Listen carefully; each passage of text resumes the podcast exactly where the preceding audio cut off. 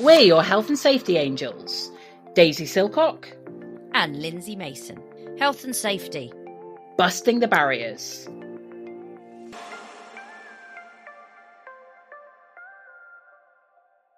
On a glorious sunny day in July of this year, 2023, in a very tranquil spot in Aberdeen, Scotland, surrounded by an array of multicoloured roses, a passage was read out. As they worked to draw out of the deep the hidden treasures of God's good but dangerous creation, they paid with their lives the cost of warmth and comfort of our homes and the ease and swiftness of our travel. They are not to be forgotten. Following this passage, 167 names were read out, fondly remembering the friends, grandfathers, fathers, sons, husbands and colleagues who were killed hundreds of miles out to sea following an explosion on board the Piper Alpha. In this special episode, Health and Safety Angels are going to be discussing an incident which occurred on the 6th of July 1988, the catastrophic explosion which took place on board the Piper Alpha oil and gas platform. Now, we're very lucky today to be joined by one of the survivors of the disaster. That's a gentleman called Joe Meanen, who was a scaffolder on board Piper Alpha. For this episode, it's just going to be me, Daisy, who's going to lead this one. Now, I did, at the beginning of my career, work in the oil and gas industry, and I was connected with a platform that was called Piper Bravo. And Piper Bravo was effectively the replacement for Piper Alpha. Oil was discovered in that particular part of the North Sea in 1973. It was a 12 square mile reservoir, so huge amounts of oil was discovered under there. And at the time of the Piper Alpha disaster, a third of all UK oil actually came from the platform. In 1978, they began pumping gas as well. Now, some of you will know what happened on board the Piper Alpha. Some of you may be old enough to recall it. Some of you may be involved in the industry. Some of you listening may also be survivors or family members of those who were on board. And we're going to do, or I'm going to do, my utmost to ensure that throughout this podcast we're going to be as respectful to those family members and also the 167 souls that were lost that night.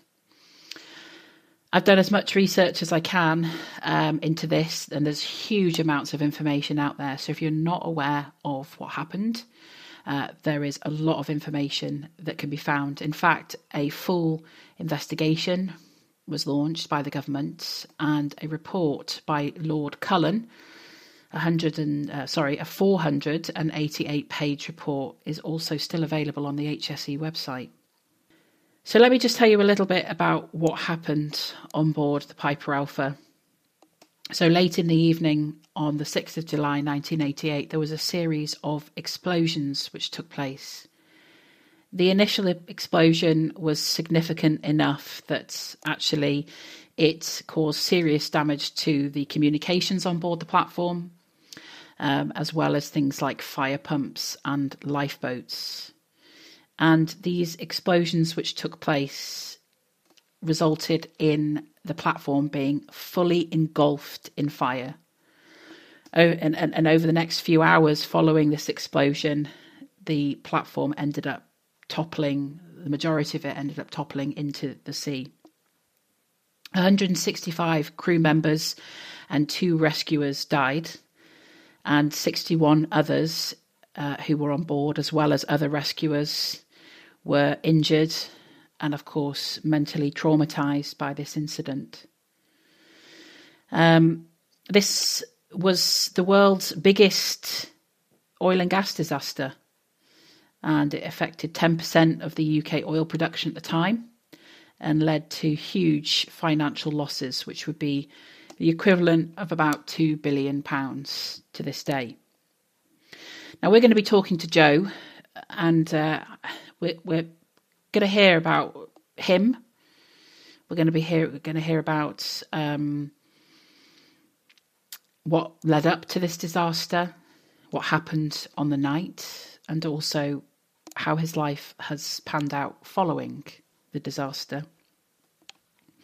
We're not going to be focusing too much on the whys and the wherefores, but needless to say, if you imagine this oil gas platform, and at the time it was pumping gas, there was two other platforms that were in close vicinity to the Piper Alpha, the Tartan and the Claymore.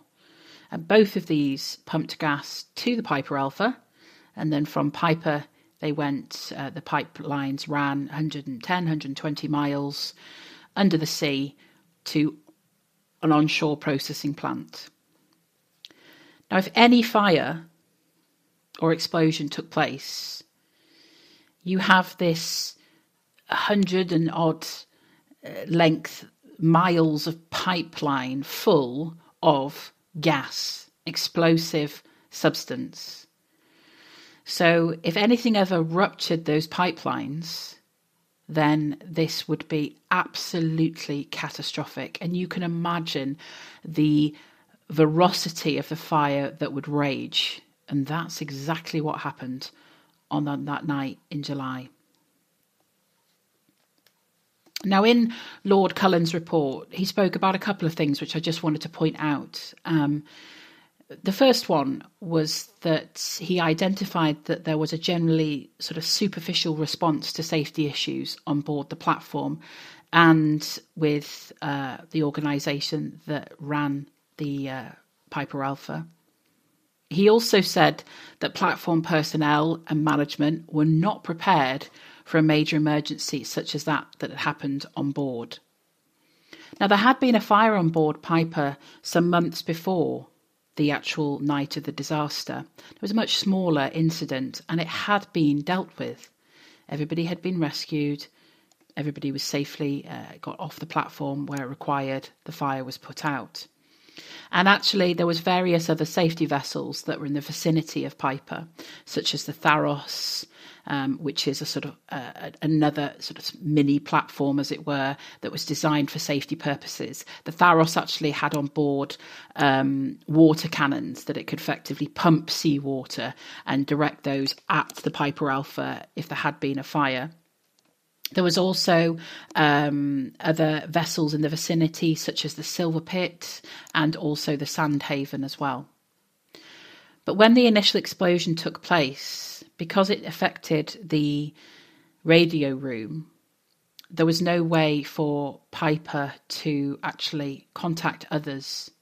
And in fact, it was one of the other vessels that was in the vicinity of Piper which actually made the original Mayday call. So, this year marks 35 years since this catastrophic disaster. And you might be thinking, Daisy, why are we talking about something that happened 35 years ago? And in fact, Piper Alpha is something that as a safety tutor, I still talk about to this day. The reason we talk about it is because what happened in the past helps us determine what's going to happen in the future. It helps us to protect others from having to go through what the families and loved ones and people like Joe had to go through following that disaster. It helps us to take safety more seriously. And in fact, following Lord Cullen's investigation, new legislation was brought into play, as well as the requirement for the HSE to oversee offshore health and safety. Now, I know that you're all going to be moved by what we talk about this evening, and I wanted to just let you all know that there is actually, if you want to find out more, there is actually a charitable trust that's been set up by some of the survivors and some of the families of the Piper Alpha disaster. If you go to poundforpiper.com, you'll find out more information, including links to the Lord Cullen report. And you'll also notice there that there is a memorial garden in Aberdeen, which has a fabulous sculpture that was designed by an artist who actually had been on board the Piper Alpha before the disaster, as well as a beautiful rose garden, a real tranquil, peaceful spot where loved ones can come and remember what happened and remember those that are lost. And they do have a Just Giving page as well if you'd like to help with the upkeep of that memorial garden. So visit poundforpiper.com if you'd like to find out more or perhaps make a small donation. So hopefully that gives you enough of an overview. Obviously, this is a huge incident. There are lots of documentaries that have been produced, films that have been produced, and there's lots of information out there, including a beautiful film that was created by an organisation called Step Change in Safety. So that's well worth having a look at as well. But there is so much information on this. So if you want to find out more, there is lots of information out there. So I think without further ado, I think it's time that I stop talking and that we introduce Joe. So I've got Joe here with me. Hi, Joe. Hi. Thanks for agreeing to this. Can I ask you a question straight off the back? Yeah. Why, after all these years, because it's 35 years this year, isn't it? Yeah, that's correct. Why, after all these years, do you still agree to do these kind of interviews and so on? Yeah, it's obviously a huge part of my life. I do presentations regarding my experience on Piper Alpha. I describe myself as a safety impact speaker, so relating to workforces and try to get over the message of the consequences of being involved in not only a disaster, but any kind of fatality at work or serious injury at work. It can have a huge effect on people's lives going forward. Yeah. I mean, does it sort of hurt the same as talking about it now? Or as time goes on, does it make it easier to talk about? I've never really been shy of talking about what happened to myself. I do believe, and it's just my own personal thoughts, is that you're better facing up to these things head on and not try to shy away from it. Obviously, that's only my experience. I know a lot of other people rather not. Some of my other colleagues that survived would rather have not spoken about Piper and what happened. But eventually, I think it's the best thing to do. And even some of my closer friends, I do see each year, eventually when they did speak about it, it was a great relief for them to eventually, get it off their chest. Yeah. So can I go back, take you back if possible, to before Piper? Mm-hmm. And so young Joe, because how old were you? How old were you when in 1988? I shouldn't be asking you this, should I? No, that's not a problem. I was 29. Okay. Yeah, I was 29 when the disaster happened, and I was 30 later that year. Okay. So taking you back to like young Joe, where are you from originally, Joe? Originally from Glasgow. Okay. And when you went to school, what did you want to be when you were grown up? What were you thinking of? A footballer. Footballer. Yeah. Would that have been Celtic or Rangers? Well, yeah, preference would have been Celtic, but yeah. I was okay, probably just okay, but as you're a young lad, you think you're maybe better than what you are, but I did play for the school teams and I got to a reasonable standard, but yeah, kind of once work came in and once I left school, and then you started going out and you started doing other things and socially wise, and then kind of I forgot about football and just kept working. So you went to school, and I take it you did like what, your hires or whatever, was it? Would that be? No, I left school when I at that time, when as soon as you came 16, you could either leave in the winter, at the Christmas holidays, or if you were 16 after that, you had to wait to the summer holidays. Mm-hmm. So I was 16 in the November, so I left school at the Christmas holidays that year, and so that would be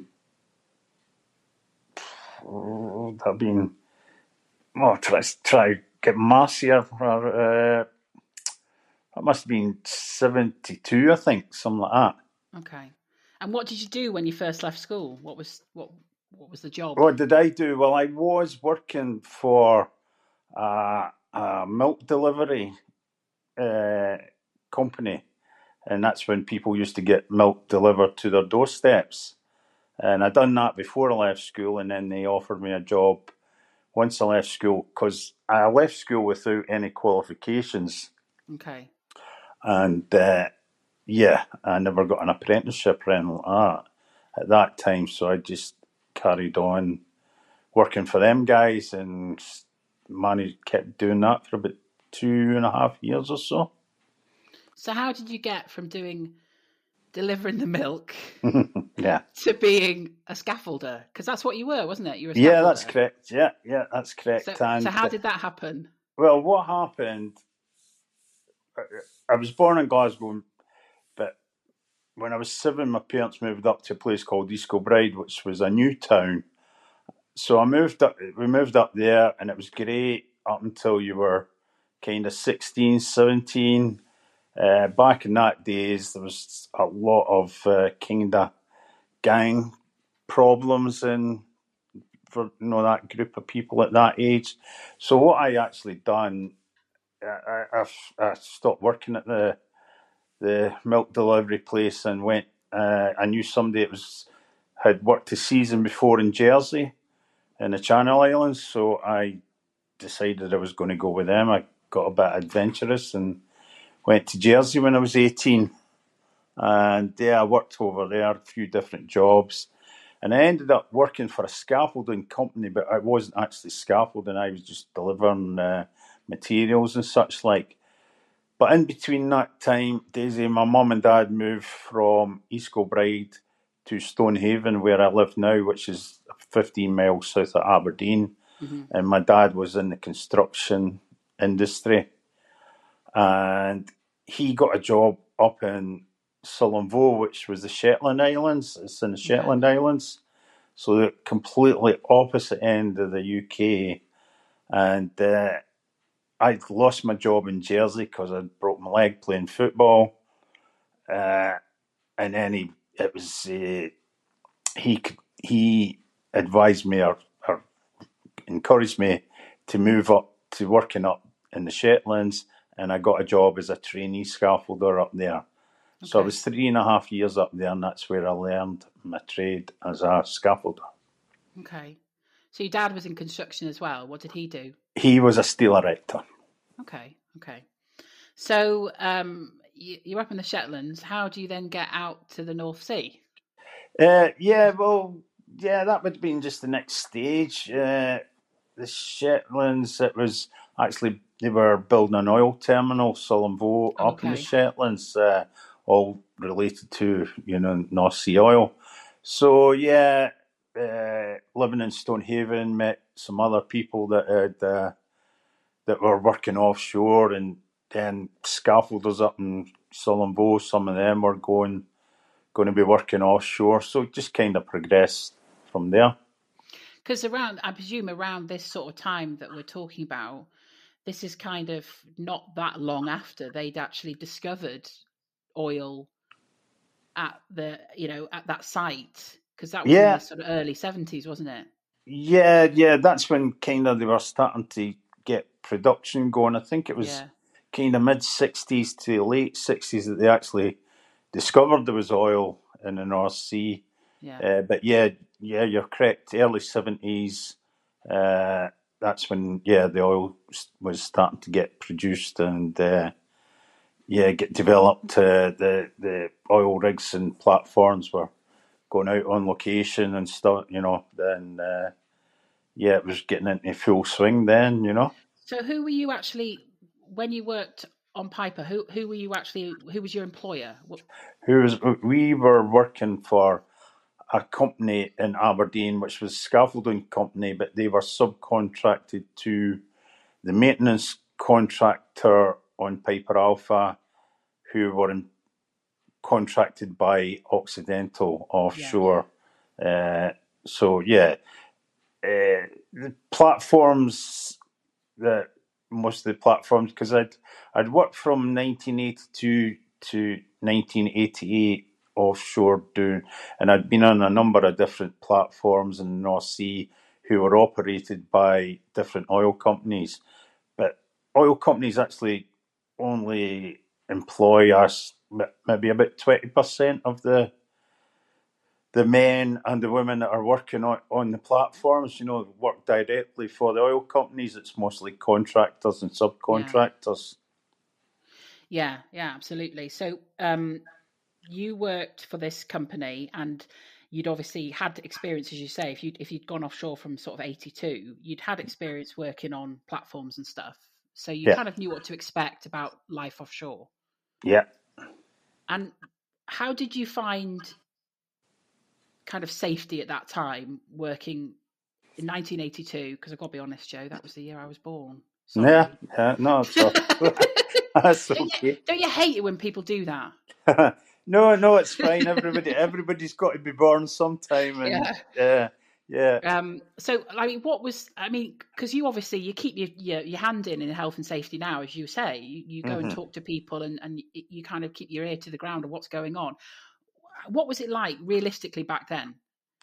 Realistically back in kind of 82 right through, just depending what oil company or platform you were on, they were all reasonably similar, but some were more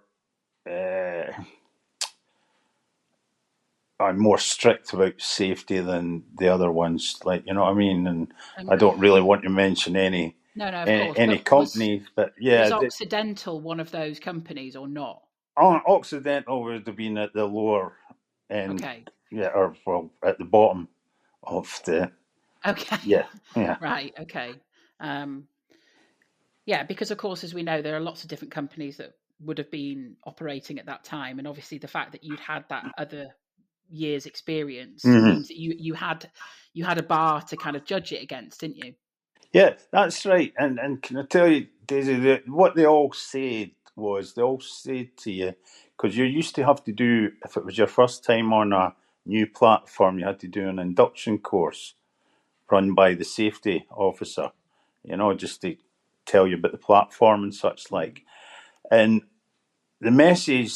the common message between all the companies was, it doesn't really matter what the price of a barrel of oil is, it'll never affect safety. Safety always comes first. In reality, that wasn't the case, because in 1986, the price of oil dropped from $31, just over $31 a barrel, to less than $10. And that had a huge effect, That had a huge effect on safety, amongst other things, offshore, cutbacks, even the food you got served and such like, the standards dropped quite a bit because the oil companies weren't keen, to spend as much money as they were.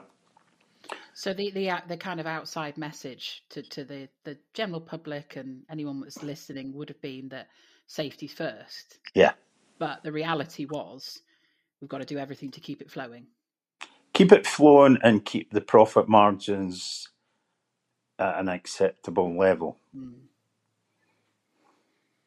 in your, just on that note, just thinking about that, when after the disaster, did you ever go offshore again? No, I never went. From those that you know and conversations you've had, do you think that has changed? That attitude towards safety offshore has changed? Oh yeah, hugely, yeah. Mm-hmm. The recommendations that Lord Cullen's public inquiry put forward were they were all implemented. 106 different recommendations, and they were all implemented fully by the companies, oil companies remaining in Aberdeen. To sometimes some of my friends who still worked offshore, nothing, never worked with me or anything like that. But some of them says it was, it was over the top sometimes in safety. They weren't able to do the things they used to do. Yeah. But it was a huge turning point. Mm. And it makes you wonder, or it makes me wonder, if it hadn't been for Piper Alpha, would it have changed? Yeah, I often say that. Yeah, if it wasn't for the sacrifice of that 167 lives lost on that night, how long would it have carried on in the North Sea till possibly, whether it happened on Piper or happened on another platform, it had to take something like that to change the regimes offshore. And the attitudes, I guess, as well, isn't it, towards safety? Because that's often from my experience, that's the biggest stumbling block, is actually getting people to wake up to the reality of the dangers that they face. Yeah. I often say that to myself. I was culpable myself. Always thought, well, it'll never happen to me, or it'll never happen when I'm working on the platform, or. I never even really thought too much of a disaster of that consequences happening. And one of the things when you're told you were going to another platform, and this was quite common. This was the main thing people said when we found out, because you'd phone up some of your workmates, find out if they were going or who was going. And the first thing was, what like is the accommodation and what like is the food? That was the first two questions you asked about offshore. Yeah. And seemingly nowadays, what the first question is how good is the internet connection? Yes. Yeah. And, and we never asked about safety. It never crossed my mind to, what kind of history has that platform got? Because Piper had a bit of a checkered history, but I don't even know how I would have found that out back in that day, So the reason you went as a scaffolder, because obviously some of the people listening will have no idea what scaffolding has got to do with being on an oil or gas platform, was I'm assuming that you were there because of the major construction works that were going on at the time. Yeah, that's right. But also maintenance work as well. Okay. Daisy, because they had to get access underneath the platform, or had to get towers erected to reach certain valves and such like that were needing worked on them. We actually worked all over the platform, from the bottom, which was called the spider deck, right up. Sometimes done some work on the derrick for the drilling companies and that as well. Just wherever we were needed. So that in itself sounds like some dangerous tasks there that would require pretty specialist training. Yeah. We worked over the side quite a bit, which was over the water. You did have used an inertia reel and a safety harness, so you were clipped on from above. But it was. I suppose, look, kind of maybe a lot of jobs offshore, but you just never thought about it. That was your job. You just got on with it.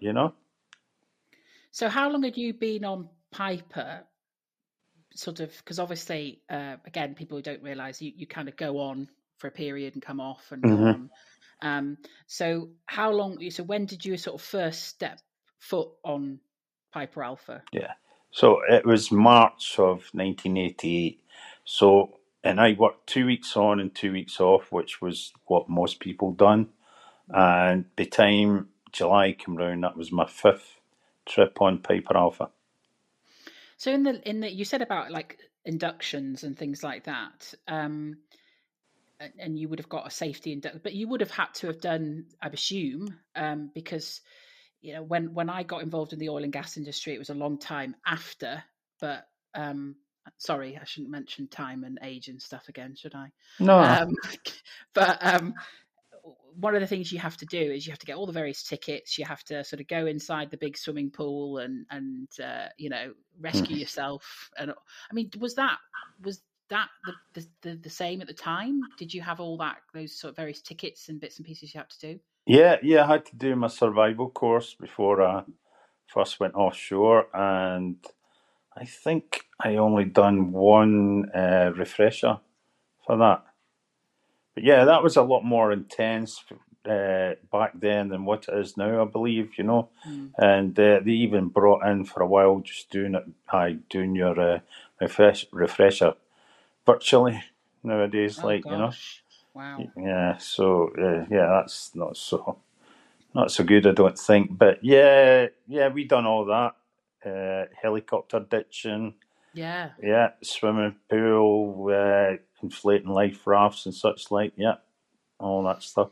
So all that was in place. So that kind of, I guess, sort of you practiced it, and everybody who got on that helicopter had done all of that stuff and had got their tickets, and you know that part of it was done. Yeah. So then you're there. This is sort of March onwards. And on this particular occasion, where were you in your 2 week turnaround in that, you know, leading up to the 6th of July? The 6th of July was a Wednesday. Yeah. And we had one more shift to work on the Thursday, and we'd be flying home on the Friday morning. Myself and I was sharing a cabin with three other scaffolders, so four of us in a cabin, we all would have been flying home on the Friday morning. And then there would have been a changeover, and another lot would have come on. Okay. So tell me about what you were doing then around that time, on that stint that you were there. It was, because it was almost the 2 weeks, wasn't it? What were you up to in that stint of time that you were on board? It was really quite busy, because the Piper was partially shut down.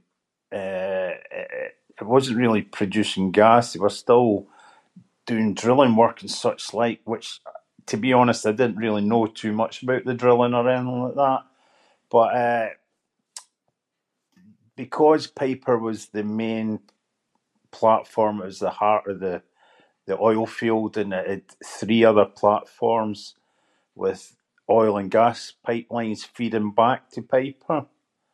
And then Piper was the main pumping station and had the main oil and gas lines going back to Flotta on the Orkney Isles, and that was an oil terminal there that received the oil and gas from the Piper oil field. It was actually.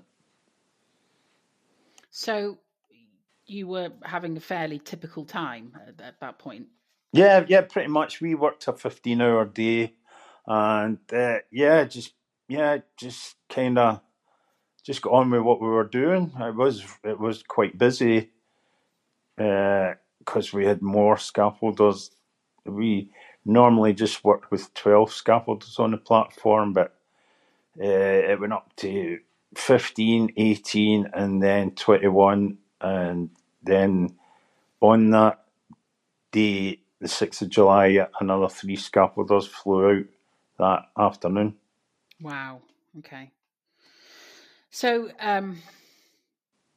let's go to the sort of build-up of what happened then. So I presume you weren't working at this, because this is like sort of 10 o'clock at night, isn't it? So I presume you're not working at that point. That's right, yeah. So what we done on the day, we just worked, and we were starting to get quite excited about getting home again. Yeah, yeah. So the other three guys that was sharing a cabin with, we knew the movie was on that night, and it was Caddyshack, so we decided, we were going to later on, and when we finished work, that we were going to go and up to the cinema and watch that.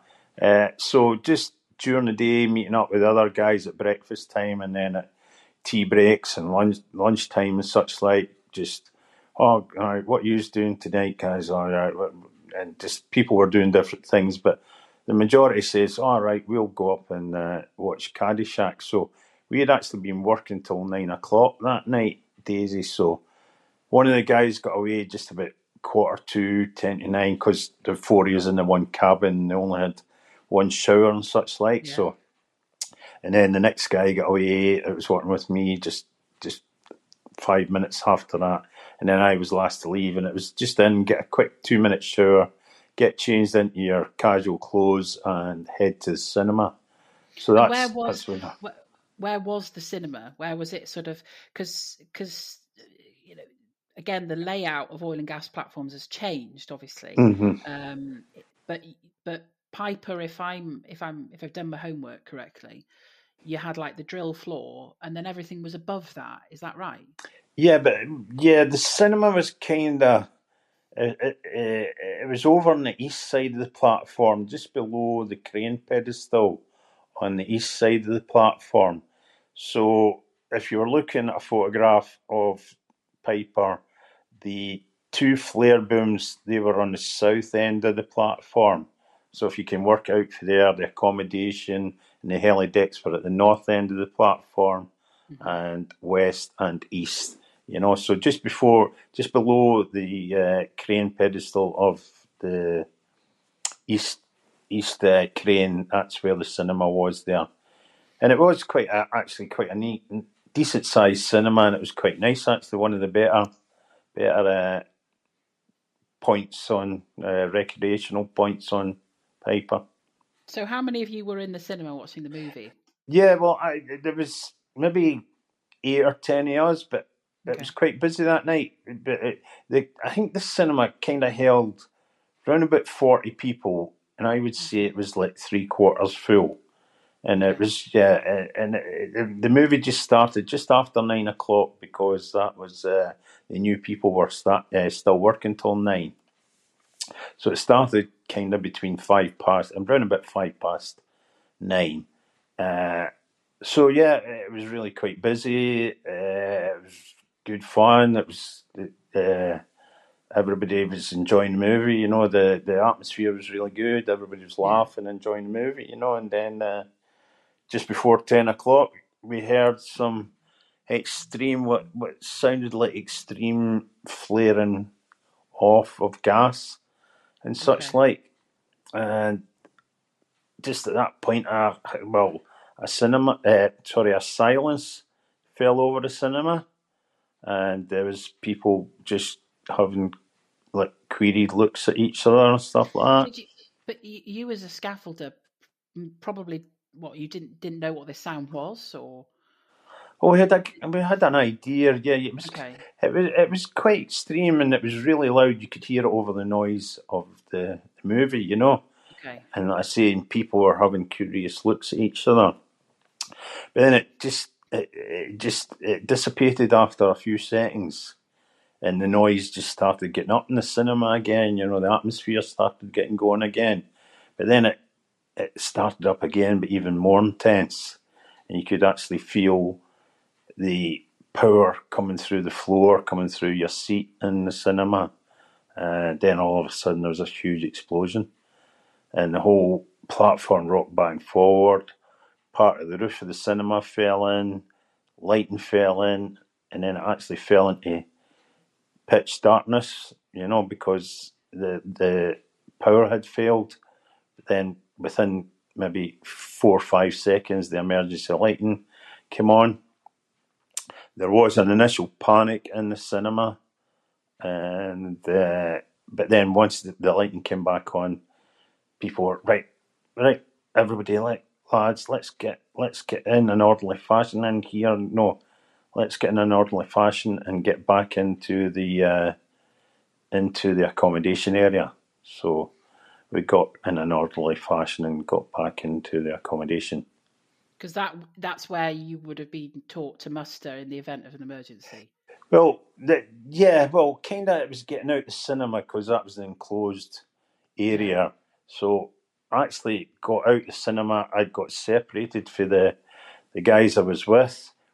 My first thought was to get to my muster station, but my muster station was located where the lifeboat was, and all the lifeboats were stationed at the north end of the platform.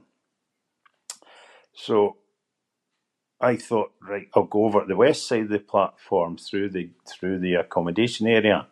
And when I got over, there was people coming back from the west side saying, no chance, you can't get your lifeboats that way. It's too much smoke, too much fire.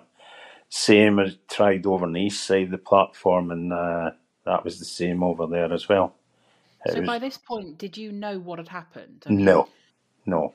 And actually, unbeknown to us, because there was no alarms went off, there was no tannoys went out, but unbeknown to us, the main control room on the platform got totally destroyed in the initial explosion.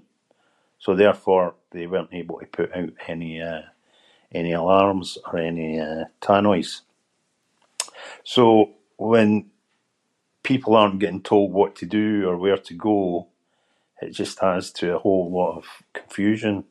And it's quite people not being directed to go and do possibly what they should be doing. It just adds to a whole lot of confusion and people just doing whatever they think is best to do. So you headed towards the east side? Yeah, and it was the same. People coming back from there saying, no chance, you can't get out that way as well. Unbeknown to us, the initial explosion, which was in the gas module C, was so intense that it actually blew debris through into module B, as far as module B, which was the oil recovery module, and it fractured crude oil pipes. So that was the basis of the fire, was crude oil, which created really thick, black, toxic smoke. But without being outside, we didn't realise. It's only when you see pictures afterwards, how bad it was. That if you'd went outside in that kind of atmosphere, you would have been overcome within 1 or 2, 3 minutes, possibly. So where did you try and head to after that? Then after you said couldn't get to the west, couldn't get to the east. Mm-hmm. Where was next? Yeah, I just was kind of wandering back and forward, not really knowing what I was going to be doing, and I'd got separated from my work colleagues I was with, and eventually people were heading up towards the galley, and the galley was just situated below the helideck, and the galley was supposed to be a safe area with it was fireproofed, and it had a positive airflow inside it, so there shouldn't have been any smoke or fire had got in. It was a designated safe area. Mm. Maybe after 6-7 minutes, I got up to the galley and I was standing. There was a reception area before you went into the galley. The reception area was where you would, if you came back offshore, Daisy, that's where you'd go and check in and get your, whatever cabin you were staying in or whatever. Mm. I had some seating area and that, but they had double doors there into the galley, and I got up there and I opened one of the double doors, and I was looking in, and the emergency lighting was still on at this point, and there was maybe, I thought, maybe 70, 80 men in there, and but I didn't really know what to do. I was just standing there, and there was nobody was really saying anything or speaking at all or anything. Most of the men were sitting on the floor with their backs to the wall, or kind of lying on the floor, leaning on their elbows. And then all of a sudden, I was holding the left-hand door, the double doors open, and the next thing, this guy burst into the door next to me on the right-hand side and shouted out, "Is there anybody here from Bordens?" And somebody recognised his voice. Bordens was the drilling contractor. And somebody recognised his voice and shouted, "We're over here, Mark, come over here." So when I heard that, I thought, well, that's a good idea. So I shouted out, "Is there any scaffolders here?" And the men and my work colleagues I was with earlier on heard me shouting out. So they shouted me. And that was actually, they were at kind of the opposite corner of the galley, adjacent to the kitchen area of the galley. There was a little dry store adjacent to the kitchen area. And they shouted me to go round there. And as I was walking round there, stepping over people and such like, I passed the OIM and the safety officer, and the OIM is the offshore installation manager. And somebody shouted out to him, "Call and tell us what's going on." So they were just they're just sitting in the galley? They were just standing. They were the only two people that was standing up.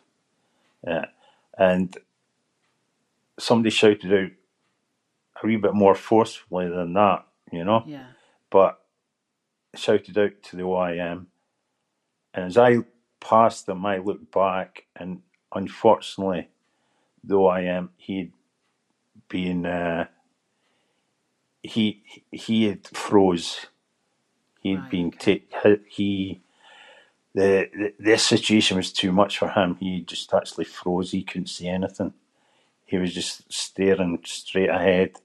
And the safety officer says, there's been a mayday sent out, and there should be helicopters here within the next half an hour to 40 minutes to come and pick people up. So just wait here, guys. And how did he know that, though? Because you said the radio room had, in that first explosion, the radio room had gone down. No, that was the control room. Oh, the control room, right, yeah. Okay.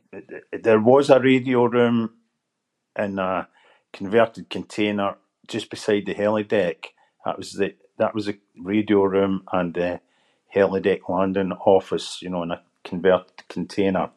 And just after the first explosion, David Kernard, he was the radio operator, he put out a mayday straight away, and then actually abandoned the platform himself. He ran across to the north side of the platform. The north side of the platform, but on the helideck level, and jumped off from there. There was also maydays from the Tharos, which was alongside, or was our support vessel. Yeah. And some of the other ships that were in the area sent out maydays as well.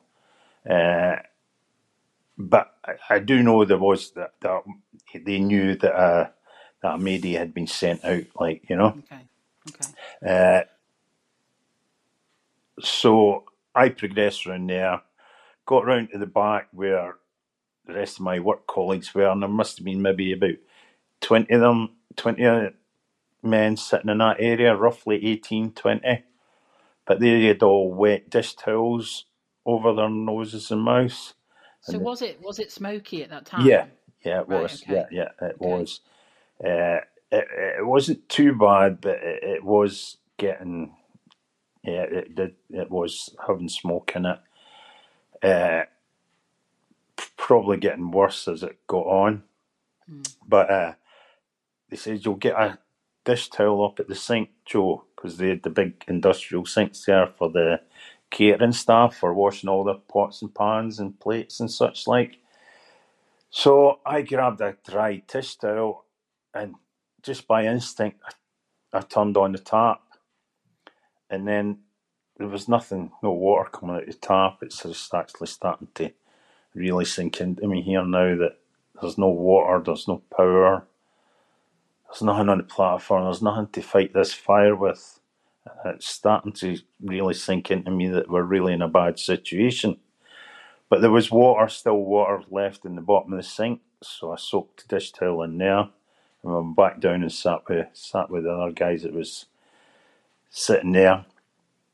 Like you say, or mentioned about the smoke was actually getting more intense. The emergency lighting had failed by that time. It's 10 o'clock at night, so it's dark. It's dark outside, and so it's dark in the galley as well. Yeah, but we were actually getting light from the flares. The flare booms, and which was quite extreme. Also, that far up in the middle of summertime, it wasn't completely dark. It wouldn't be pitch black. No. But I sat down with the guys, and then you could hear other small explosions happening. You could hear grinding noises, which we didn't realise what was happening at the time, like yawning noises, like metal twisting, hearing glass breaking and such like. And we said, well, do we know what's happened? Does anybody know what's happening? What we're going to do? They said there'd been two of the firefighting team had been up to the back door of the galley with breathing apparatus on and their protective clothing on. They were going to see if they could find any escape routes and they were going to come back and let us know, but they were never ever coming back. And let's say we're sitting there and says, well, if we stay here and anything else happens, we're not in a position to be able to do anything for ourselves. Why don't we go outside and go up onto the heli deck and maybe see, then we'll have a better idea of what's happening. So after a few seconds discussion, that's what we decided to do. So this was just your group of scaffolders that decided to do that? Yeah, pretty much, yeah. So the other people, like the safety officer at this time, were they still in that? Were they still there? They were still in the other part of the galley. All of the people that were in the galley, from obviously, you could barely see where you're going, but was anyone there obviously hurt at that time? No, not as far as I could see. No. Okay. No. Okay. No, everybody that was in there was fairly, injury free. Okay. Let's say after a few seconds discussion, a group of us decided, let's go. And as we were leaving, there was six guys. I was last to leave. There was six guys who were working for a communication company who had been there upgrading communications, satellite dishes and such like, phone lines and stuff on Piper. And we had done work for them, so we knew who they were and that like. And I was last to leave, and I asked them. They weren't moving. They were still sitting on the floor. And I says, "You guys coming with us?" And they said, "No, we've been told to stay, so we're just going to stay." Just kind of, they looked at each other and thought, "No, we're just going to stay." So, okay, good luck to these guys. And we left and climbed up onto the heli deck above the galley, and that's when we realised how bad the situation was. We could fully see how bad the situation was, you would have come out. You would have come outside. First point outside, exactly. So what we done from there, we went along the heli deck and that the radio room and the heli deck landing office. We climbed up on top of that. Say it was like a converted container, and that was the highest point we could get to in that area. And we could see this thick black smoke coming, but there was kind of like breaks of between the smoke. It was coming across in waves, so you could see when a break of this and some fresh air or clear air was coming, so we all stood up and managed to get some fresh air, gasp in some fresh air before the next layer of smoke came over. But also when we were up on top of there, the Tharos, which was off the west side of the Piper, had a water cannon right at the top of one of the crane jibs, and that was fanning back and forward, and that was actually catching us on top of the helideck landing office, and it was soaked all our clothes and our hair and such like, which I believe later on saved me from being more badly injured. But at that point, somebody suggested, why don't we go over to the west side of the platform? Maybe the Tharos could move a bit closer, lay that crane jib down on the emergency helideck. We could climb onto that and climb down onto the Tharos, which was just totally getting a bit bizarre at that point. But it was, yeah. Just to say, when you came onto the helideck, was there other people there, or was it just you? No, it was just us, just our group, yeah. Okay. So I'd say it was 12 or 14 of us headed over to the west side of the platform, and we were waving down at the Tharos, and we were waving down at them, but I'm sure they could see where we were.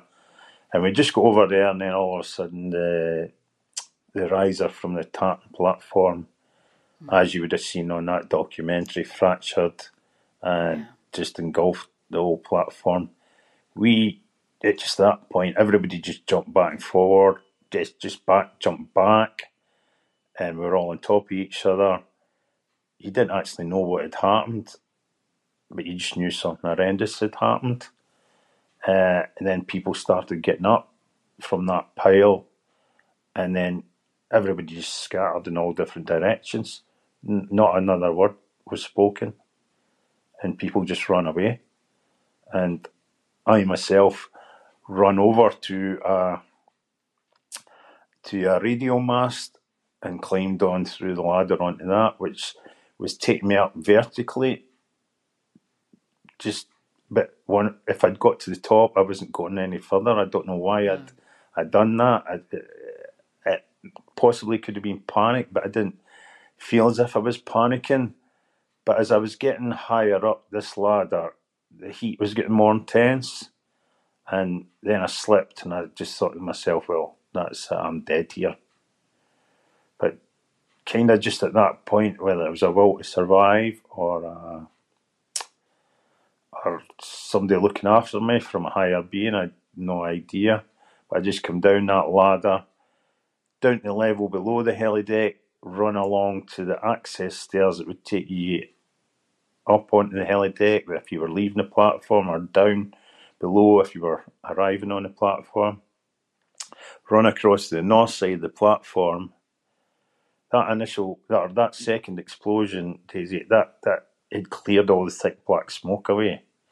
So you could actually see down to the sea then. So I knew exactly what I was doing, but it was like an outer body experience. It was like watching myself doing what I was doing, and I had a life jacket on at that point, took the life jacket off, threw it in front of me, took a few steps back, and I knew I had to use the supports for the safety net, and that went round the helideck to try and push myself off as far as I could, and I took a run. So like I say, I knew exactly what I was doing, but it was like an outer body experience. It was as if it was somebody else that was doing it. And I took a few steps and threw myself off. And then it was only at that point I came back to myself. And that's when I thought, well, what the fuck have I done? And then not another thought till I hit the water.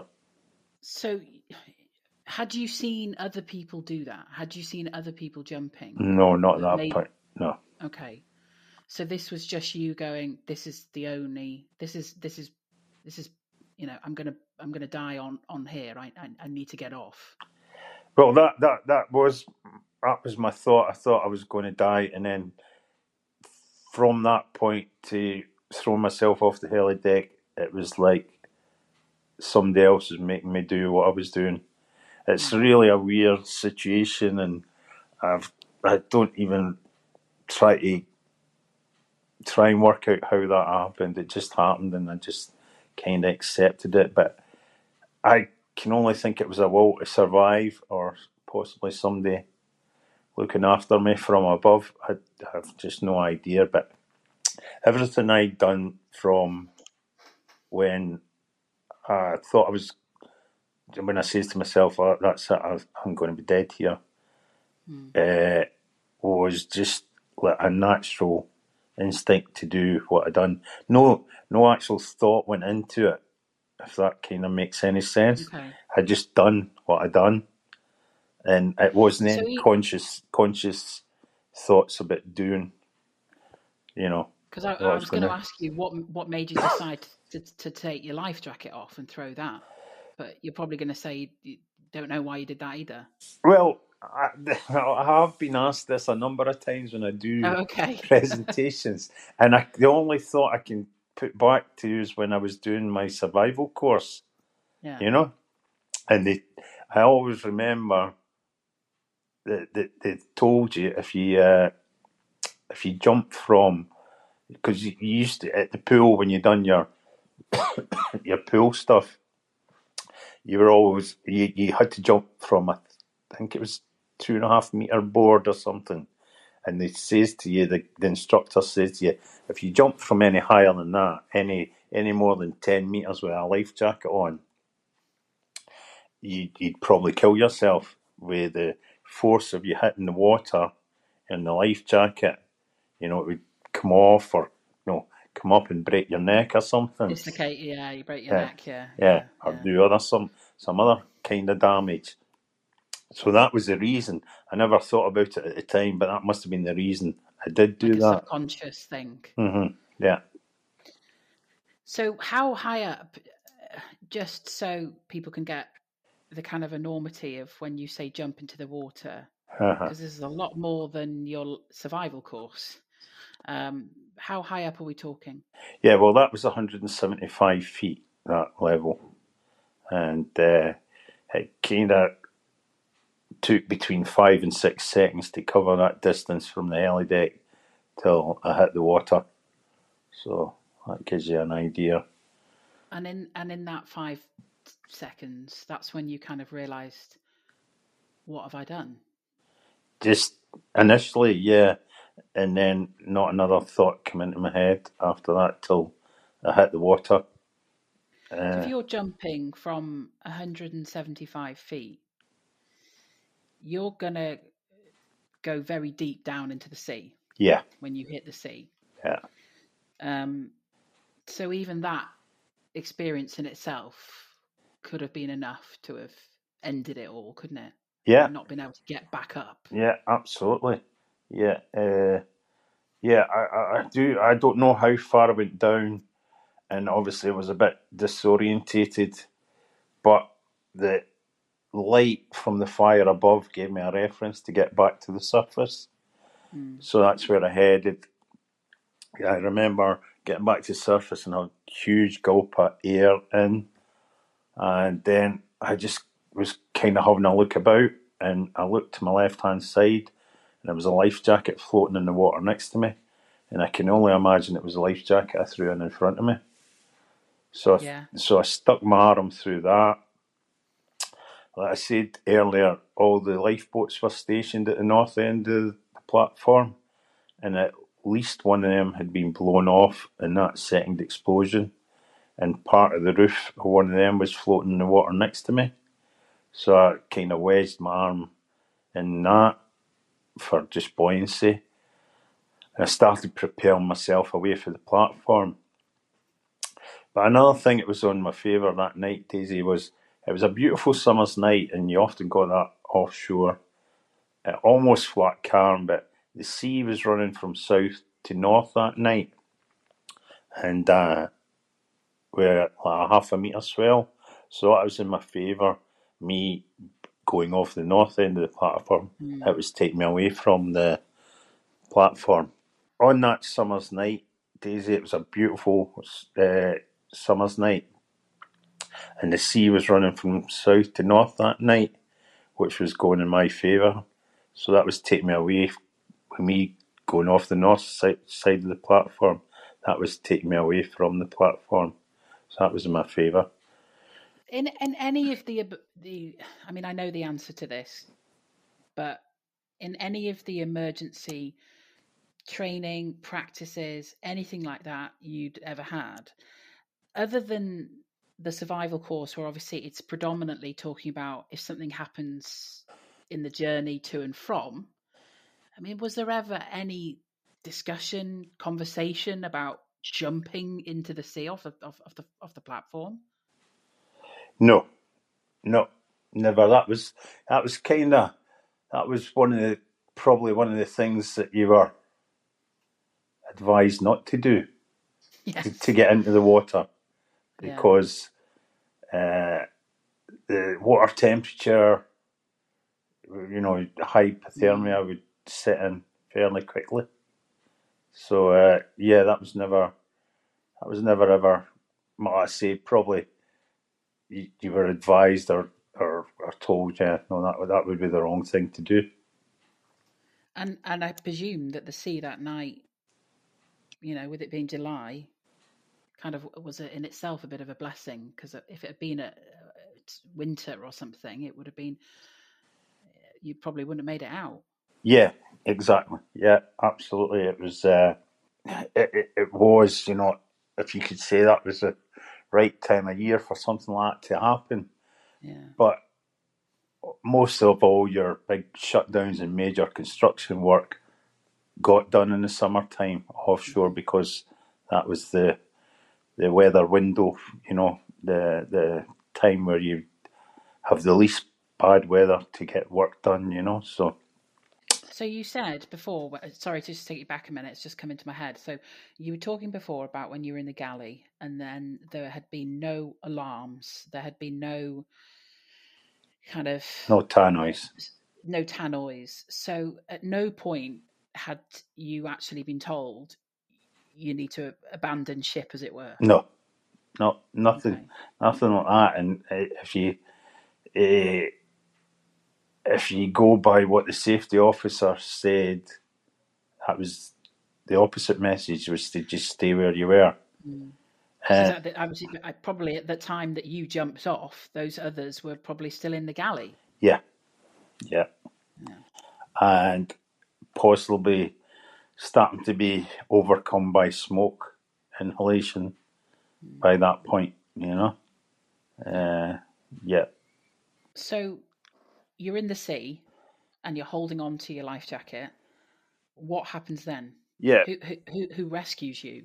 Well, what happened from there was I was propelling myself away from the platform, and then I noticed that the rest of this lifeboat had been blown off. The platform was floating in the water, with like half of its roof missing.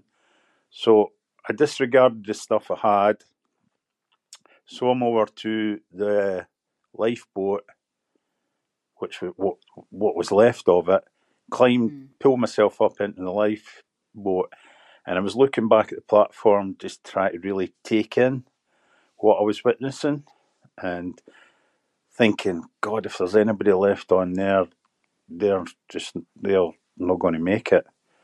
And everything was kind of happening so quickly. I was sitting on the rim of the lifeboat, and I looked down at my arms and my hands, and I noticed I had these huge blisters on my arms and hands, and I couldn't really figure out how that had happened.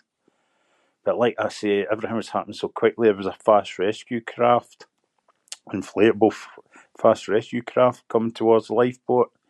They came over, they got me into the fast rescue craft and lay me along the side of that. They asked if there was anybody else in the lifeboat. I said no, and kind of that's when my injuries started taking effect on me. And then I was in and out of consciousness for the next kind of half an hour, 40 minutes. I just remember little bits and pieces between that and them get me onto the Tharos. When you were on the holding onto the life, whatever was left of the lifeboat, did you see others in the water? No, I never seen anybody else again till Huxley was in the hospital the next day. Yeah. So the Tharos, getting onto the Tharos, which, as you say, was that kind of the sort of vessel that was next to Piper. Yeah, that was a support vessel. Yeah, and they were the ones that obviously had, as you explained before, they had the sort of water cannons, as it were, firing on, you know. And so they also had quite a lot of, quite a sort of sophisticated medical unit there as well, didn't they? Yeah, that's right. Yeah, they had a small, I think it was six bedded, like a triage facility, you know. The Tharos was a multi-discipline support vessel, so it could be used as a dive vessel. It could be used as, well, it was mostly for accommodation, but it had firefighting capabilities. And that six-bed kind of small hospital unit on it. And, yeah, when the fast rescue craft picked me up, it was from a supply boat, and they took me back to their supply boat. Kind of just remember them getting me into a stretcher and then winching me onto the supply boat.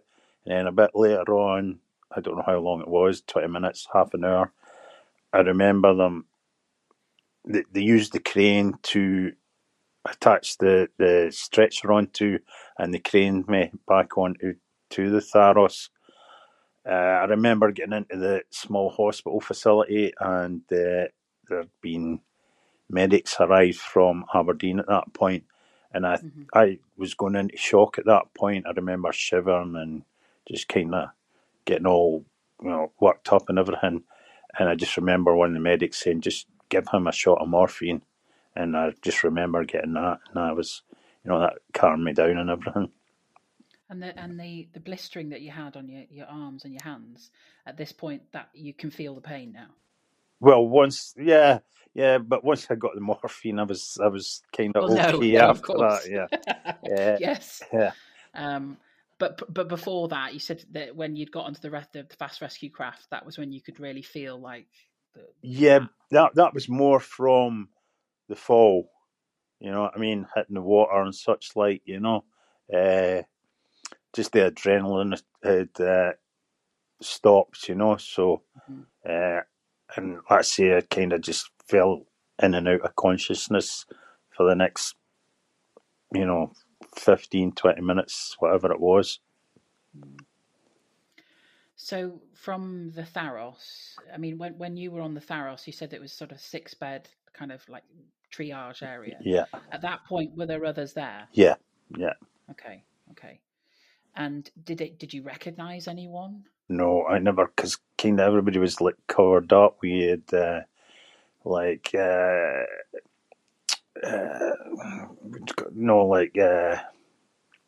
foil covers, you know, to keep you warm. Yeah, keep you warm and keep you protected. Yeah, we had blankets over our heads and covering part of our heads and that.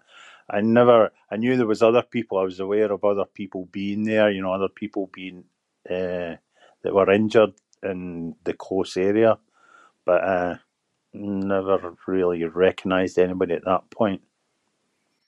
Did the others that you did see, were you aware of sort of how injured they were and how hurt they were? Or no, I can't say I did. I just remember it was very intense. You know, it was a high level of emotion going on between the medical people. Obviously, a fair bit of confusion and stuff, and but highly, you know, charged atmosphere where people try to do their best for the people that you know that were needed help. And at this point, did you know what had happened? Did you know anything more than you'd known before? No. not at that point. Just knew. Well, there was somebody kept coming. I was actually desperate to drink water, but they were only wetting my lips, and that just, I think it was just in case you needed to get any, had to be operated on when you got to the hospital. But yeah, I just remember being, well, it would have been dehydrated also, that was my biggest urge, was to get water, to get fluids, Mm. So then in the sort of, the early hours of the next day, you were... Yeah, I was... choppered up back to Aberdeen. Yeah, transferred by helicopter back to Aberdeen. And that was into the accident and emergency. But that was kind of the same. It was highly charged. It seemed as if it was, just absolute chaos. But I'm sure it was like organised chaos, But... Yeah, after a while, I was like still in and out of consciousness there, and then eventually I remember being up in one of the wards in the hospital. And were there others there? In that ward? There was only me and Roy Carey that was in this ward. There was just a two-bedded ward where myself and Roy. I didn't know Roy at the time beforehand or anything, so. Yeah, everything was just a bit confused. There was a lot of people. There was police. There was press. There was, press trying to get in. There was hospital staff, obviously. I just remember somebody told me that my mother had been notified, and she was on the way to the hospital. So she was one of the lucky ones. She knew that I had survived. So I just kept myself going till my sister and my mother arrived at the hospital. And then over the next 2-3 days, things were just pretty much a blur. I was on oxygen, a painkiller, injection straight into a catheter on and everything, so I was just pretty much kind of out yet for a couple of days. And so the time you said before you were 29, so I presume you weren't married or anything at that point? No, I wasn't. I was... Okay. Yeah. Okay. Hence why it was your mum that came to visit you? Yeah. Okay. And your sister? Yeah. Did anyone from your company or Occidental or anyone like that come and visit you as well? Not straight away, but maybe after a week, because I did know that the scaffolding company I worked for, I did know the senior management fairly personally as well, what I mean? So, but I don't know if Daisy, the... Prince Charles and Diana, and that came up, and Margaret Thatcher. But that ward myself and Roy Carey were in, after the first couple of days, anybody that was coming in to visit, well, it was an immediate family only for like the first week or so. Yeah. But when they were coming in, they had to wear gowns and hair, caps for the cover their hair. And masks, just in case there was any chance of them infecting myself and Roy. So it just, we're still, quite susceptible. We weren't really out the woods yet. We were still a chance of us maybe not making it. You know what I mean? So what treatment did you have, Joe, at that point? Did you have to have any operations or anything? Oh, yeah. It wasn't till maybe a week or so, maybe even 10 days before I got first operation. It was just really, nursing of our injuries. The first couple of nights, three nights anyway, we had a nurse stationed that were bedside during the night, you know. Obviously things back then weren't quite as sophisticated as they are nowadays, so it was a nurse sitting beside your bed, just keeping an eye on you to make sure everything was okay during the night. I had a fair bit of smoke in my lungs as well, so I had to get that out my lungs and stuff like that as well. So yeah, it was maybe, let's see, maybe 7-8 days before I got, so I had to get 4 operations for skin grafts under general anaesthetic, and then I got another 3 operations after that under local anaesthetic. And these are on your hands and your arms? Yeah, that's correct. And that's kind of, that's how, I didn't realise, that's how when I looked down at my arms when I was sitting on the lifeboat and seeing these huge blisters, yeah, and I couldn't work it out. That was burns I'd received. And after speaking to the surgeons, you know, after a few weeks being in hospital, surgeons came along one day and they said, right, let's try and work out where you got your, how you'd received your burns, Joe. And took them through the same story I've told yourself, Daisy. And they said, well, we're 100% sure it was during the fall you received your burns. And we maybe let my arms flaring behind me, and I only had a short-sleeved polo shirt on. And that was the reason for the blisters being on my arms, if you know what I mean. Yeah, just that 5 seconds or so. And it was heat radiation. The temperatures were that high. Mm. And I explained to them that their clothes got soaked by that water cannon and such like. And I said, do you think that saved us from being more badly burnt, you know, if our clothes had been dry? And he says, yeah, pretty sure you would have been more badly burnt if that was, you know, if your clothes had been dry. So just that little bit of water on us, you know, what a difference it made. And probably on things like your hair as well. Yeah, my hair was soaking, yeah. Mm-hmm. Mm. And I did have hair back in that day, like, you know. So. This is a podcast. They can't see that. We'll just pretend that you've got full Kevin Keegan locks going on. You know? I used to have Kevin Keegan locks, actually.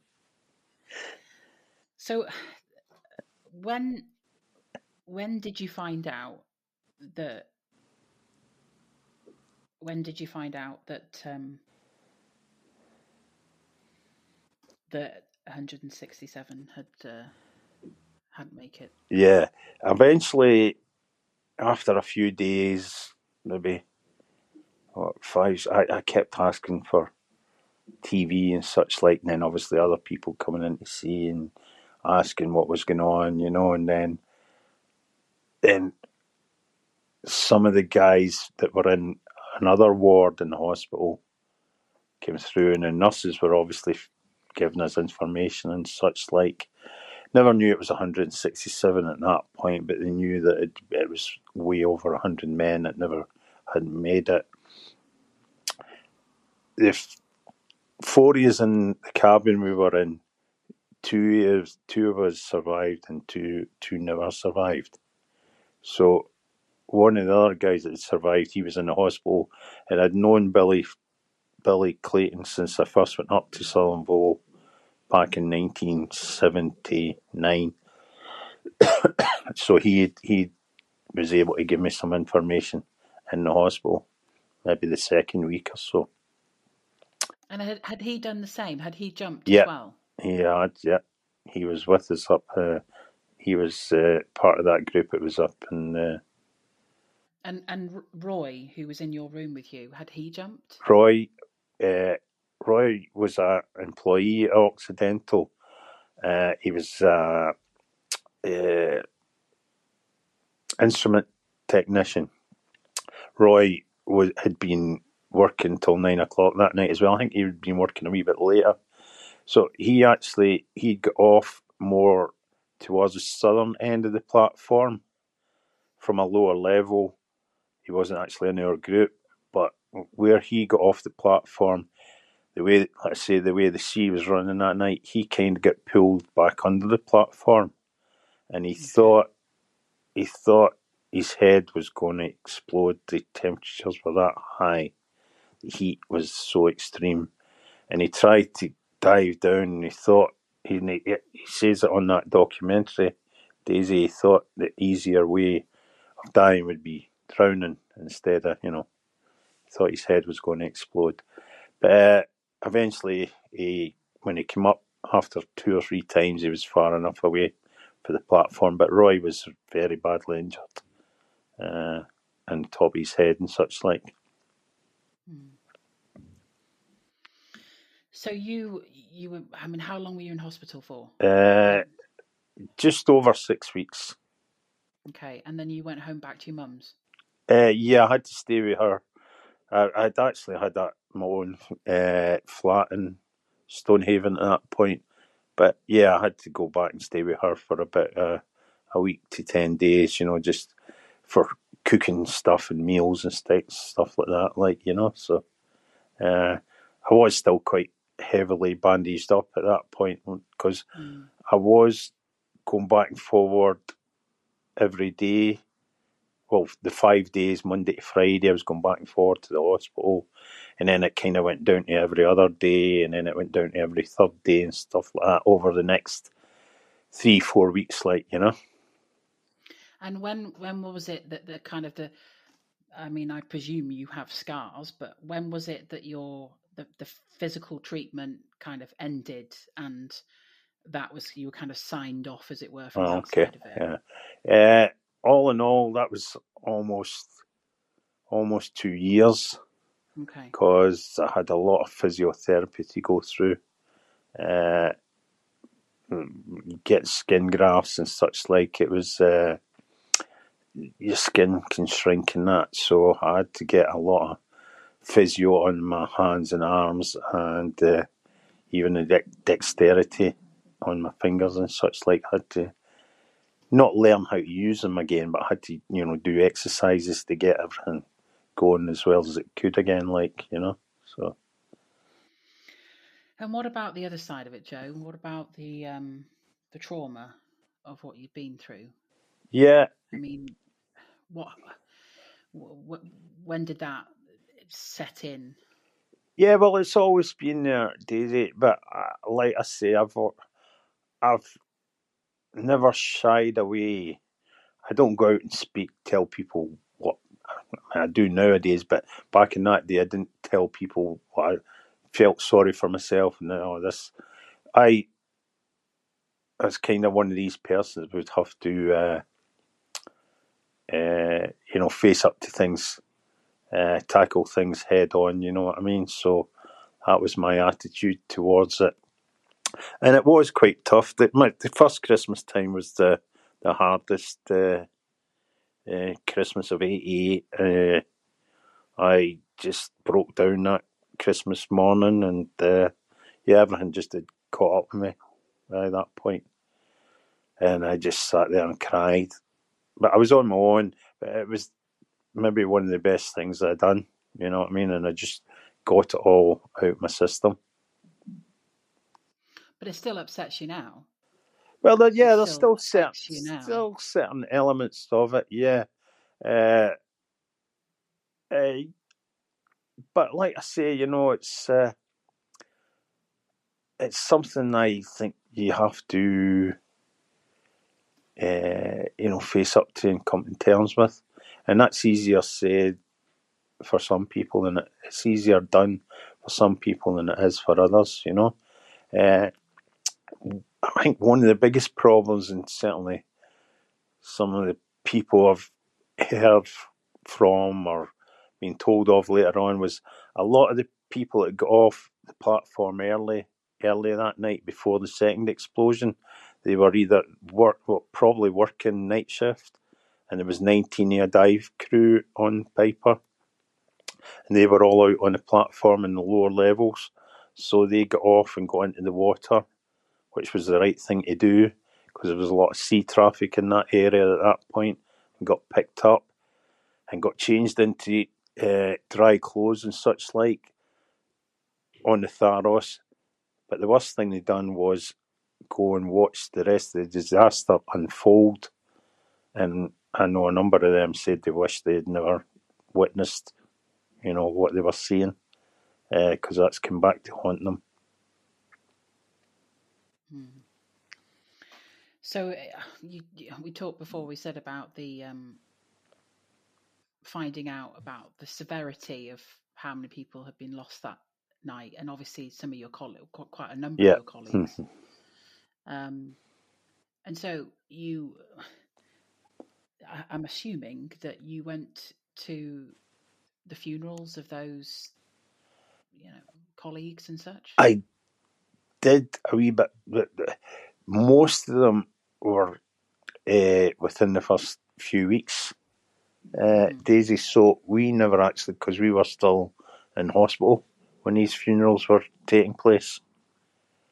So you never got to go? Never got to go. I went and visited a few of the graves afterwards, but no, I never managed to get to the funerals when they were actually happening. Because gosh, that's tough then, isn't it? Yeah, it was really sad. Especially two or three of the guys I was really quite close to. Yeah. And how did Occidental and how did the other companies, how did they deal with this afterwards? Were they great at providing support? Did they? I mean, what happened from that side of it?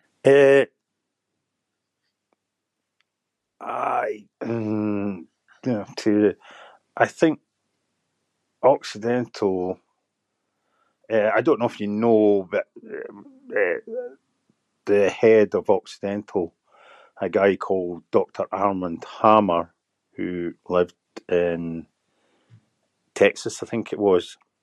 He came over and had to front up to it. He put £1 million, or the Occidental Oil Company put £1 million into a disaster fund. And also the government at the time done that as well. And it just smacks to me of kind of guilty consciences. And but I believe Occidental had a strategy quite, you know, they worked out quite quickly afterwards and said about let's get everybody, let's get all these compensation claims, let's get everybody looked after, get everything done quickly. And they made their way out the North Sea themselves, you know, sold their assets. So did you get compensation? Yeah, we did, yeah. Including the families of those that lost as well. Yeah. There was talk about going to America because it was an American company and try and take them to court over there because the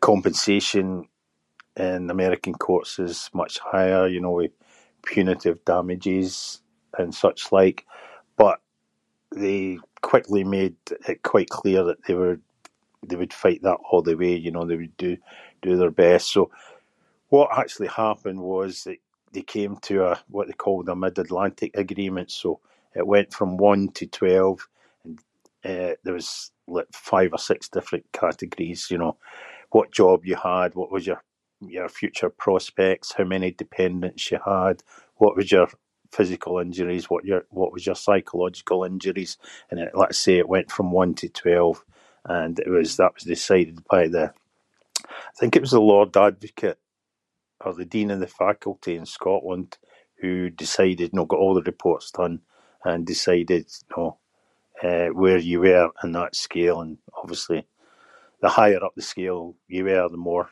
money you would have got. Yeah. And did you have to sign an agree, you know, like a non-disclosure agreement? No, with that you wouldn't tell anyone. No non-disclosure agreement or anything like that. But basically, once it was decided that's what you were getting, you know, or even beforehand, if you agreed to, you know, what was proposed, then you had to stick by that, like, you know what I mean? And you couldn't, you know, appeal that or anything. Can I ask Joe how much you did get in compensation? Well, I'd rather not say, but it was... Do you feel it was enough? Well, you know, you could say what is there ever enough, but, you know, me, I'm meeting two of my fellow survivors, Billy and the other guy, Dave Lambert, next week, and we have spoke about this many years ago, and we meet up in Edinburgh, and because one of them comes from Newcastle, and one of them comes from Middlesbrough, so, and I'm from just south of Aberdeen, so Edinburgh's kind of halfway for us all, and we have spoke about it, not money wise, but we'll say, well, and it was Dave Lambert says, well, we've got to realise we're all still here to speak about it. So maybe that's the biggest, you know, payment we've got to be happy with, you know. On just thinking about that then, Joe, did you ever feel guilt? I mean, people talk about survivor's guilt, don't they? Mm-hmm. Did you ever feel guilty that you had been one of the 61 that had survived? I kind of certainly went through a bit of that, and it was that same Christmas morning, Daisy. But okay. I had to go and have a look in the mirror at myself, and I just had to say, and quite simplistically, I said, and I thought to myself, well, if I hadn't survived. And I knew some of my fellow work friends, colleagues had survived. I would be wanting them to go and grab this second chance at life with both hands and just, you know, make the best to, you know, let this second chance of life. So that's kind of how I justified it to myself. Quite simplistic, but that would be, I would be wanting people to do that, you know? Yeah. So that's how I... You said that next week you're meeting up with some of the other survivors, some of the other guys. Yeah. And is that something that you've always done? Is that something that you... I mean, as a group, I mean, I guess you're bonded for life, aren't you? You've been through something like no other experience. That's right, yeah. But it's just actually two other colleagues of mine, workmates of mine, yeah, we've pretty much, apart from obviously with COVID and such like, I can't mind it. It didn't happen straight away, but maybe two, three, 4 years afterwards, and we started meeting, and yeah, and now it's getting, it's actually happening twice a year now because both Billy and Davey are a wee bit older than me, so we don't know how much longer we'll be meeting up, you know, whether, not for any sinister, you know, reasons, somebody passing away or anything, but, you know, but every, you know, it's just getting a wee bit harder with everybody getting older, like, you know, that I think Billy's 12 years older than me and Davey's about 8 years older than me, you know, so, yeah. But, yeah, it's great to see them. And I do know some other survivors from this area also, but we've not quite got the same bond as them guys, like, or us guys. Is there any of the survivors who just like, I don't want to meet up, I don't want to come to reunions, I don't want to come to memorials, I just want to forget it? Yeah, absolutely. And I don't know if you know, there was 2 suicides within the first 5 years, and that was put down to survivor's guilt. And this other guy, Mark Reed, who was the guy that burst into the galley area beside me, I know his son now. Mark was 24 at the time of Piper, and he died at the age of 48 with alcohol-related illnesses, and he suffered terribly with post-traumatic stress disorder. And what he used to do was go away and drink in binges, and that's how he kind of tried to forget it, tried to lose himself in drink, and everything caught up with him. And he, let's say 24 years later, he died of alcohol-related illnesses. And I honestly, Joe, I didn't know any of that about any of those. Mm-hmm. And that, again, it kind of, it's that side of it. It's like you're talking about the compensation before. That's the bit that you just can't. I mean, how can you know when you're sat there putting a price on, injuries or what job you did? I mean, how can you put a price on that? Because it is going to haunt you. It's going to be there forever. Yeah. And some people like you seem very pragmatic. Even the way that you're talking about what you did on that night and everything, it seems very pragmatic. Mm-hmm. And it almost seems like on that Christmas morning, the way that you kind of looked at yourself in the mirror and said, just be bloody glad you're alive. But others, of course, don't deal with things in the same way, do they? No, yeah, that's right. We're all different. And that's, when I hear about these poor veterans, that, suffer and are homeless or whatever, or they suffer terribly with post-traumatic stress, and plus the other guys who have lost limbs and such like, I just got to think, well, God, I'm lucky. I've not had to go through what a lot of them guys have went through as well, so. Well, you mentioned before about the Cullen report and the sort of public inquiry. I presume you were involved. You would have been involved with that in some way. Yeah, all the survivors had to go and give evidence at the public inquiry. I was fairly comfortable going to. Yeah, had to go and say my bit, and I was fairly comfortable going to do that. And how? And after that, I mean, because that report is a hefty report, as you mentioned, 106 recommendations. I mean, how do you feel about then the fact that then nobody was, no organisation was actually prosecuted? Yeah, I do.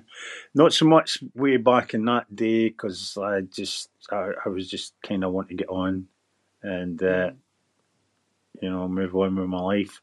But with doing my talks and stuff like that now, and people do ask me about that also, I would imagine it must have been whoever was in charge of the Scottish legal system back in that day that made that decision not to prosecute anybody. Because if you listen, I don't know if you've ever seen it, Daisy. It's an animated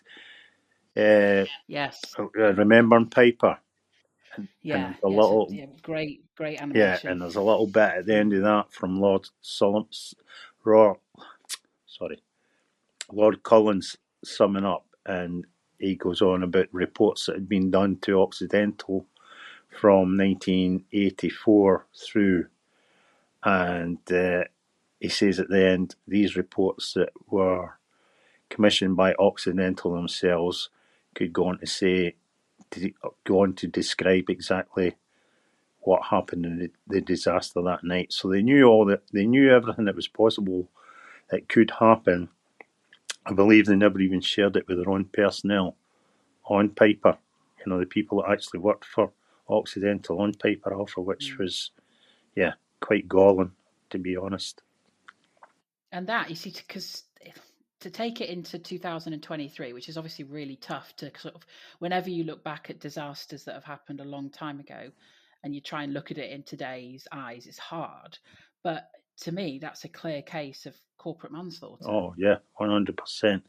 But if you also think everything that happened in the 80s as well, Daisy, the first one I remember was the Bradford Football Stadium. And that's another one, isn't it? No prosecution. Yeah, and then you had King's Cross also. Mm-hmm. You had Clapham Junction. You had Hillsborough a year later. You had Lockerbie the same year. You had the Herald of Free Enterprise, Zeebrugge, There was so much going on in the 80s. It was. It was a bad time. And you know, because my dad, he was in a demolition at that time, mm-hmm. and you know, he talks about things. Well, he would say, well, you know, you've seen those Fred Dibner videos. Yeah. Well, that's what it was like. That was what we did. Yeah. You know, and the irony is, we think that when the Health and Safety at Work Act came out in 1974, that suddenly everything changed and got incredibly safer. Yeah. But in an industry like the oil and gas industry, it was kind of almost, they were out on a limb, weren't they? They were kind of getting away with doing whatever they wanted, weren't they? Yeah, that's right. And none of that health and safety legislation applied offshore up until after Piper. You know, because it was offshore, it was outside, you know, 12 miles offshore, or further than 12 miles offshore. For some reason, they got away without... you know, being able to implement health and safety at work. Gosh, that's a big loophole, isn't it? Sure was, yeah. Okay, so I think we've kind of covered everything that I wanted to cover, Joe. The only thing I wanted to ask actually was what happened to your life afterwards, because you know, you could have, I guess, let this rule your whole life going forward. But what did you do with your life? Because you obviously said that you stopped working offshore after the incident. So what happened career-wise, life-wise? What happened to Joe Meanen after that? Okay, right. Well, I was, once I'd kind of fully recovered and everything, and I always enjoyed travelling. And I had family in Australia, and I had family in Zimbabwe and Southern Africa. And I kind of done a trip over to Australia and then went to Zimbabwe, over an 8-month period, which actually was quite good. I didn't realise at the time, but it got my way out of Aberdeen and this kind of, you know, environment here, which was probably a great thing. Done a number of things travelling after that. People I knew in Stonehaven had bought a hotel, and I ended up working in that and then got involved, and I had a half share in that, and then I bought them out, so the hotel was mine. So it was hospitality and such like. After a while I sold the hotel and then just bought a pub here in Stonehaven also, and that kind of got me through most of my work career after that, you know. That's a massive change. Yeah, it's huge. But I was kind of always a pub person, you know, like going to the pub and social person. Yeah, so got married in 1994. Got a couple of kids, grown-up kids now and that. Yeah, so progressed quite well after that, you know, and that's the way it's went. And are you in your salad days now, are you? Pretty much. I still do a little bit of part-time work, but and plus do my talks and such like, you know, for anybody that really wants to listen to me. And it's been fairly successful and in a kind of quirky way. I really enjoy the feedback I get, you know, and I really feel... it's making a difference, and that's the feedback, you know, that's from the feedback I get, you know, because obviously if I wasn't getting very good feedback and I wasn't, you know, reasonably good at it, nobody would want me to go and speak to them, you know, so I do feel if I can make a wee bit of difference moving forward, then, you know, that's me contributing something back to... through my experience.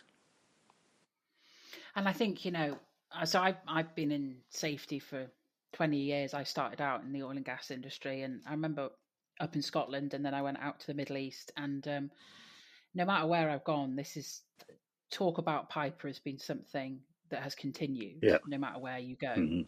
And then now, because I teach self safety, you know, even last week I was teaching a group of students, and again we were talking about disasters like Piper, like Zeebrugge, like you talked about, Clapham Junction, etc.